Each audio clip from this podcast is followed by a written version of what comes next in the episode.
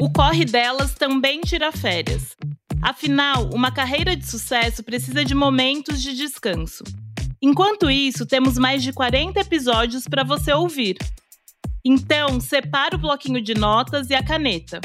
Mas se você já deu seu check em todos eles, temos mais recomendações.